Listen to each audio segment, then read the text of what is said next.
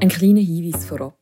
Der Podcast ist produziert worden, bevor wir vom Alex Wilson den bisher grössten Erfolg von dem Jahr gewusst haben.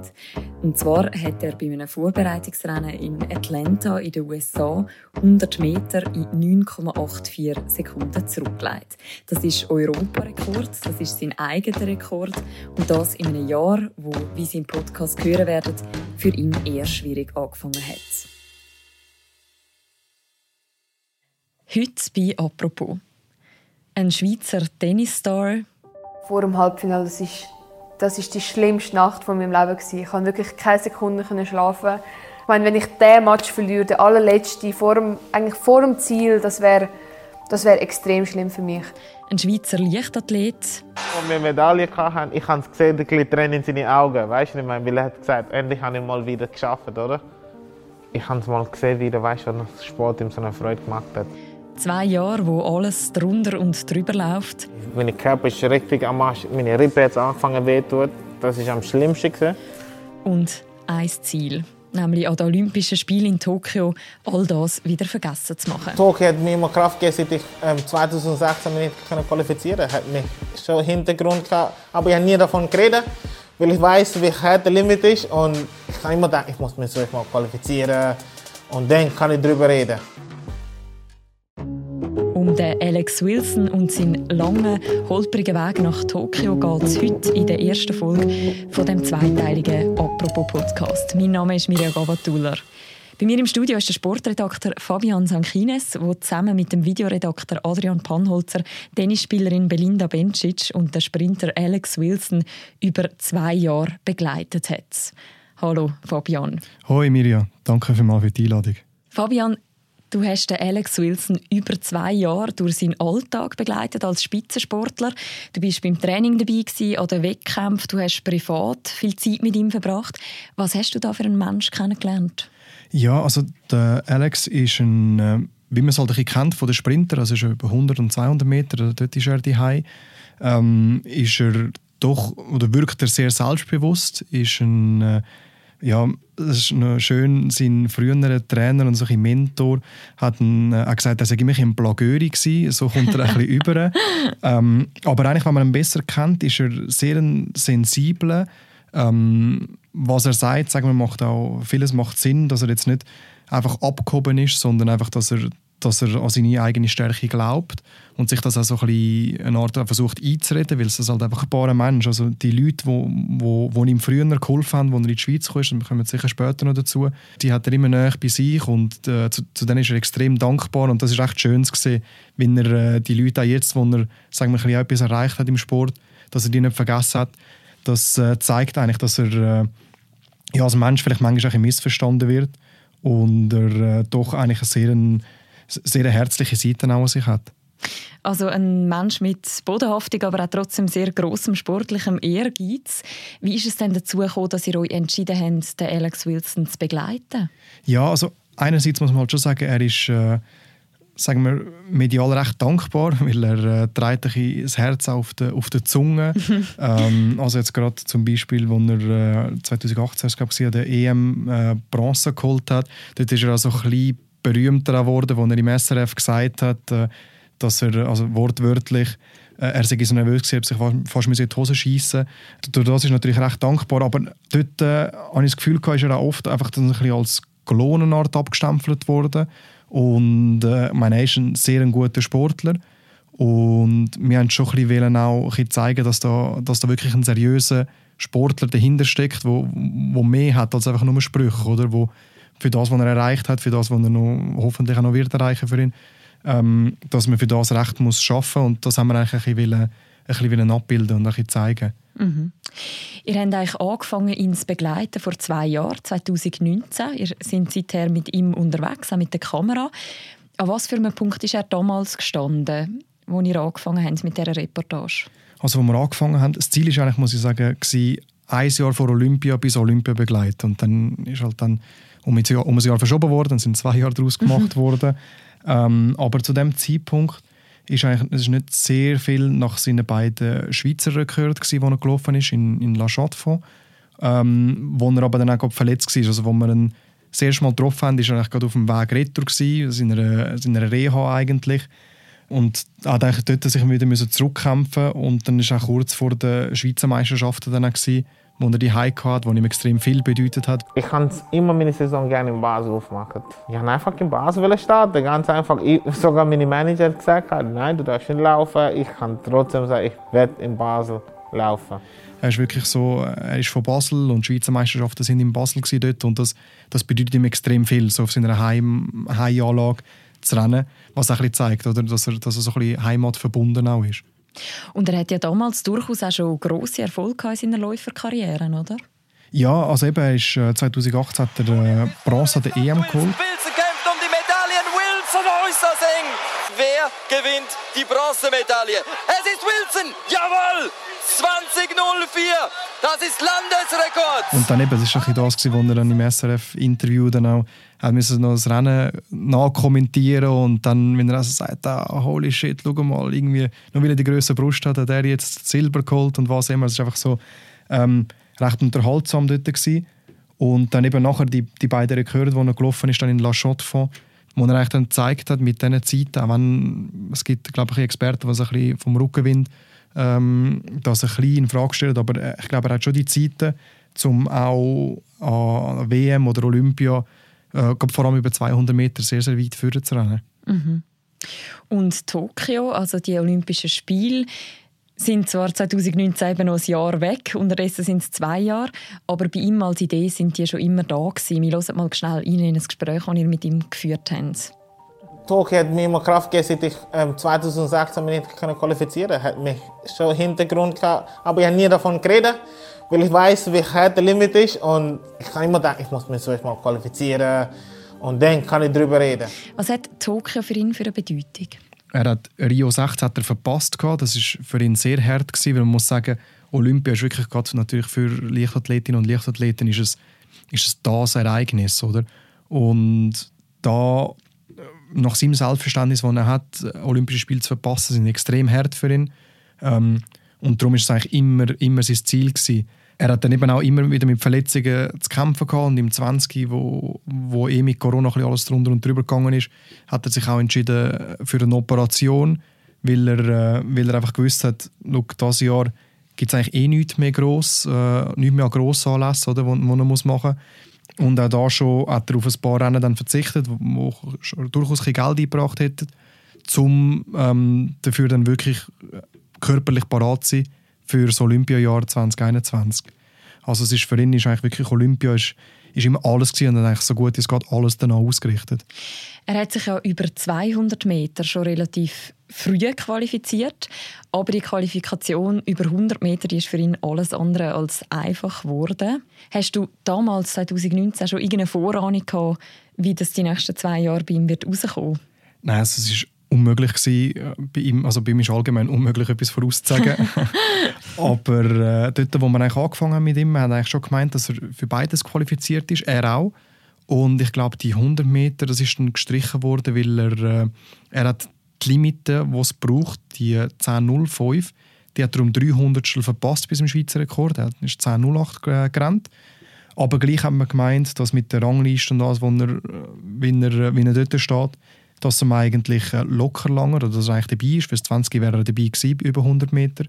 Aber äh, weil er dann im 20 eigentlich neu zu, oder eigentlich gar nicht mehr gerannt ist, ähm, ist er dann natürlich weit hintergefallen in dieser Rangliste und dann hat es wirklich ist bis ganz am Schluss, bis wirklich zum allerletzten Rennen, hat, äh, haben wir nicht gewusst, ob er sich jetzt über die 100 Meter noch qualifizieren kann oder nicht.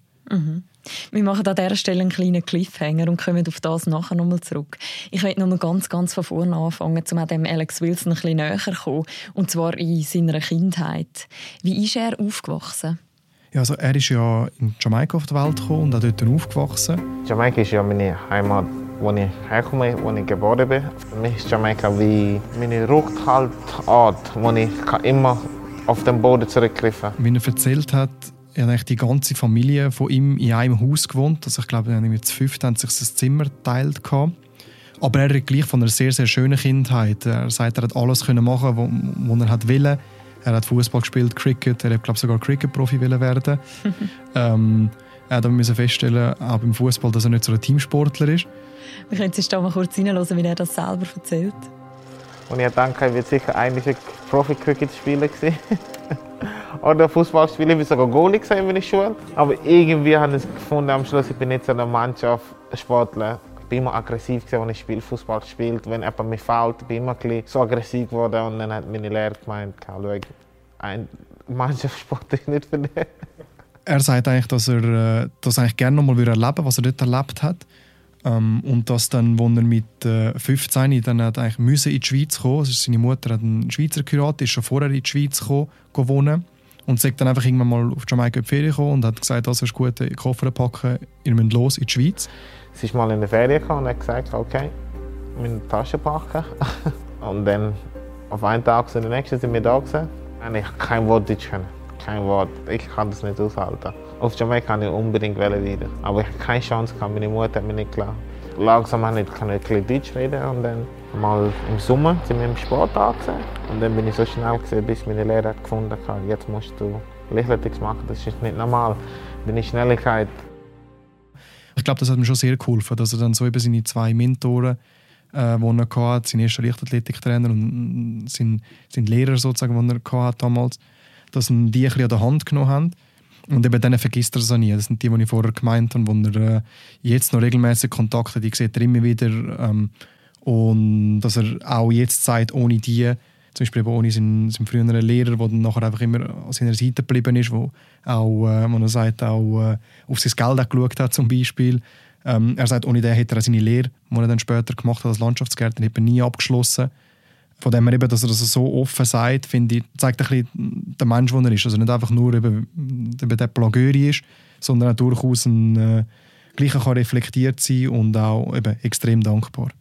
Wir hören jetzt auch noch mal schnell in euer Porträt rein. Das ist sein erster Trainer und sein Mentor, der sich an die Zeit erinnert, als er als Jugendlicher in die Schweiz kam. Er ist hier in der Schule gehockt, hat noch nie recht Deutsch können und das war nicht so einfach für ihn. Er war in der Integrationsklasse, damit er überhaupt die deutsche Sprache lernen konnte. Er hat sich dann sehr Mühe gegeben, schnell. Ich habe dann eigentlich gestaunt. Knapp ein Jahr nachdem er in der Schweiz war, ist er bei uns im Training erschienen. Als er das erste Mal hier auf den Platz kam, ist «Hey, hurra!»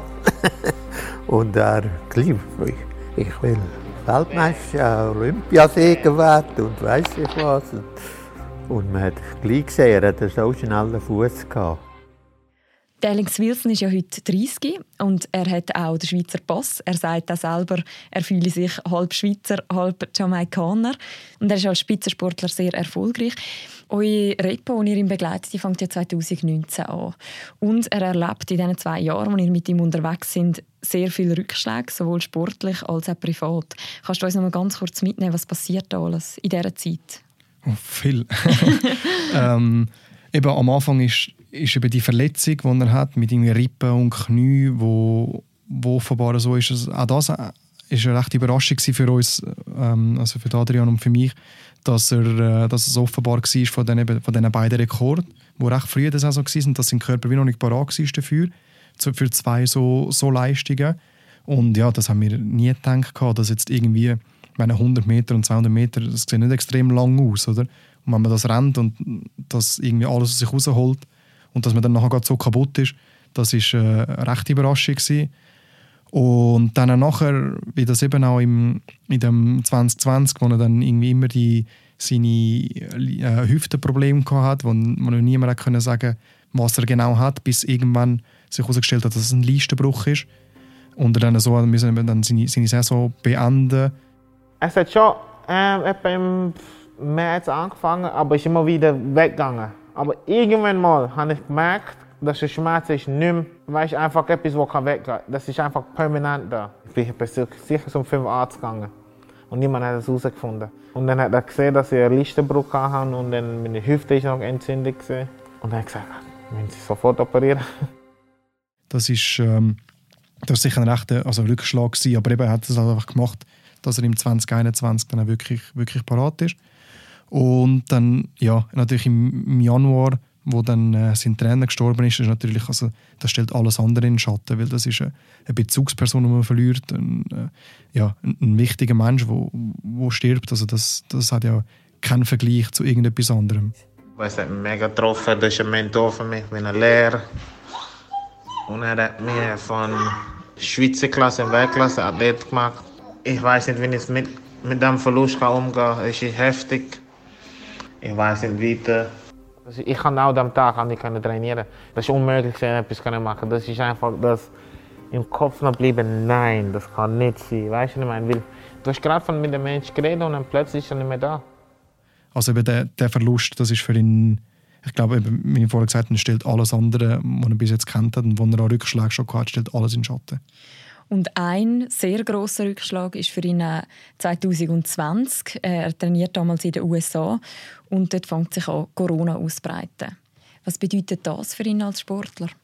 Gut, natürlich Corona ist, wie, wie es für sehr viele kam, ist ja doch auch ein rechter Schock gewesen, weil das eben dann bedeutet hat, dass Olympia verschoben worden ist, dass dann nachher auch die EM verschoben worden ist. Eigentlich die beiden, die beiden Events, die er eigentlich darauf angeschafft hat die ganze Zeit. Und dann eben, was man halt man muss sagen, Corona bei ihm, glaube ich, nochmal die spezielle Bedeutung, weil eben sein Trainer auch an Corona gestorben ist. Also er ist da schon besonders hart eigentlich getroffen von, von dieser Pandemie. Er hat ja immer das Ziel vor Augen gehabt, dass er eines Tages dann in Tokio startet. Wie geht es dann nachher nach diesen Absagen für ihn weiter? Ja, also nachdem, gerade nachdem die EM abgesagt worden ist, dann ist ja wirklich geht er in ein Motivationsloch, weil eben Spitzensportler funktionieren da oft so, dass sie ein Ziel vor Augen brauchen und das Ziel hat er dann, sein letztes Ziel hat er dann einfach verloren und äh, ich bin dann auch mit ihm am FaceTime, wo, wo sein äh, Zimmerkollege ähm, zu essen bestellt und er sagt, hey, bring mir irgendwie Chicken, äh, Chicken Wings. Er sagt, jetzt brauche ich Fast Food. Und, äh, und, und ein paar Tage später reist er nachher in die Schweiz zurück. Also er bricht dann eigentlich seine Saison ab. Und äh, eben, bald darauf kommt, er dann, äh, kommt er dann die Operation.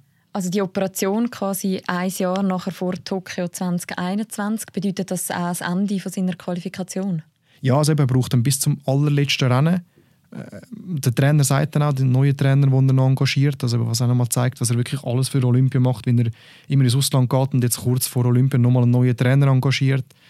Ähm, und der sagt, es nehmen jetzt alle Rennen, die sie noch brauchen können für die 100 Meter Qualifikation, wo, wo ihm, er weiß, dass er über 100 Meter Olympia selber nicht die ganz große Chance hat, aber er braucht das zum, weil 100 Meter sind immer vor 200 und 200 ist seine Disziplin, seine Paradedisziplin und das hilft ihm zum äh, die Bahn spüren, das Stadion, die Atmosphäre zu spüren. Das ist vor allem für das ist, ist, ist ihm das extrem wichtig und darum ja, setzt er alles daran, dass er äh, die 100 Meter Qualifikation noch schaffen kann. Und eben für das braucht er wirklich bis, bis zum allerletzten Rennen, wo er unter die ersten drei muss kommen und, äh, und das wirklich dann auch als Dritter dann auch noch schafft, also wirklich auf den allerletzten Drücker.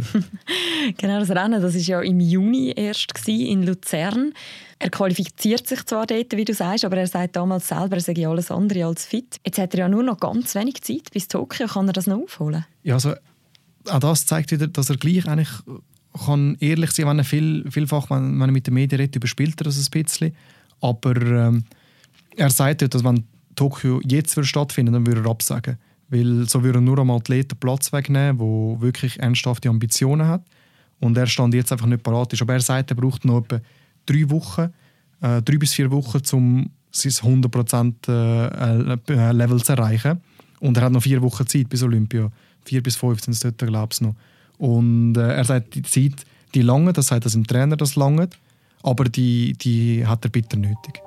Ich brauche sicher noch drei Wochen bis ich ganz genau im Shape reinkomme. Im Tokio wird ich sicher parat sein, das kann ich garantieren. Ich gebe mir alles, dass ich in Form komme und sicher die Welt nochmal schocken. Was glaubst du, gelingt ihm das, die Welt nochmal zu schocken? Oder anders gefragt, was, was liegt für ihn drin in Tokio? Ähm, viele Leichtathletik-Experten werden jetzt vielleicht ein schmunzeln, aber irgendwie, er hat einem schon sehr oft überrascht. Und er ist mit so einer Hingabe dort dabei und auch sein Trainer sagt, dass er wirklich das Potenzial hat, bei den 200 Meter, wie er es genannt hat, zu explodieren. Und ich glaube, es, es, äh, es, könnte, es könnte wirklich ein sehr, gut, äh, sehr guter Platz drin liegen. Also er selber sagt, an Olympia zählen nur Medaillen. Und äh, ja, wer weiß, also es wäre äh, es wär ihm irgendwie zuzutrauen, so oft ihn überrascht hat, dass er vielleicht gleich noch zu einer Medaille rennt, wenn das natürlich ein, ein riesiger Exploit wäre. Also Bronze, Silber oder Gold? ich hoffe es für ihn, dass es, dass es wirklich zur Bronze schafft. Danke vielmals, Fabian, bist du da gewesen? Danke auch sehr vielmals. Ob es für Alex Wilson lange für Bronze, das werden wir noch sehen. Am 31. Juli hat er in Tokio seinen ersten Lauf. Und das ist es die erste von zwei Folgen von «Apropos» zum Auftakt der Olympischen Spiele. In der nächsten Folge, am Donnerstag, geht es um sie. Ja, als ich so zweieinhalb war, haben wir dann so langsam angefangen. Es war ja nicht wirklich eigentlich Tennisspieler in diesem Alter, aber es so, so Bälle zugeworfen und so. Und ich habe einfach ich habe es gut gefunden, angeblich. Ich meine, ich kann mich eigentlich nicht daran erinnern. Aber ähm, dann später weiß ich eigentlich immer, dass ich, ich immer Freude hatte. Und Belinda Bencic, auch sie haben wir über zwei Jahre vor Tokio begleitet. Und was die Corona-Pandemie bei ihr ausgelöst hat, das hören wir am Donnerstag. Und schon heute online ist die ganze Videoserie zum Alex Wilson, vom Adrian Panholzer und vom Fabian Sankines. Ihr findet die bei uns auf der Webseite und auch auf dem Instagram-Kanal vom Tagesanzeiger. Und ich freue mich, wenn ihr auch morgen wieder einschaltet. Morgen gibt es die nächste Folge von «Apropos». Bis dann, macht's gut. Ciao zusammen.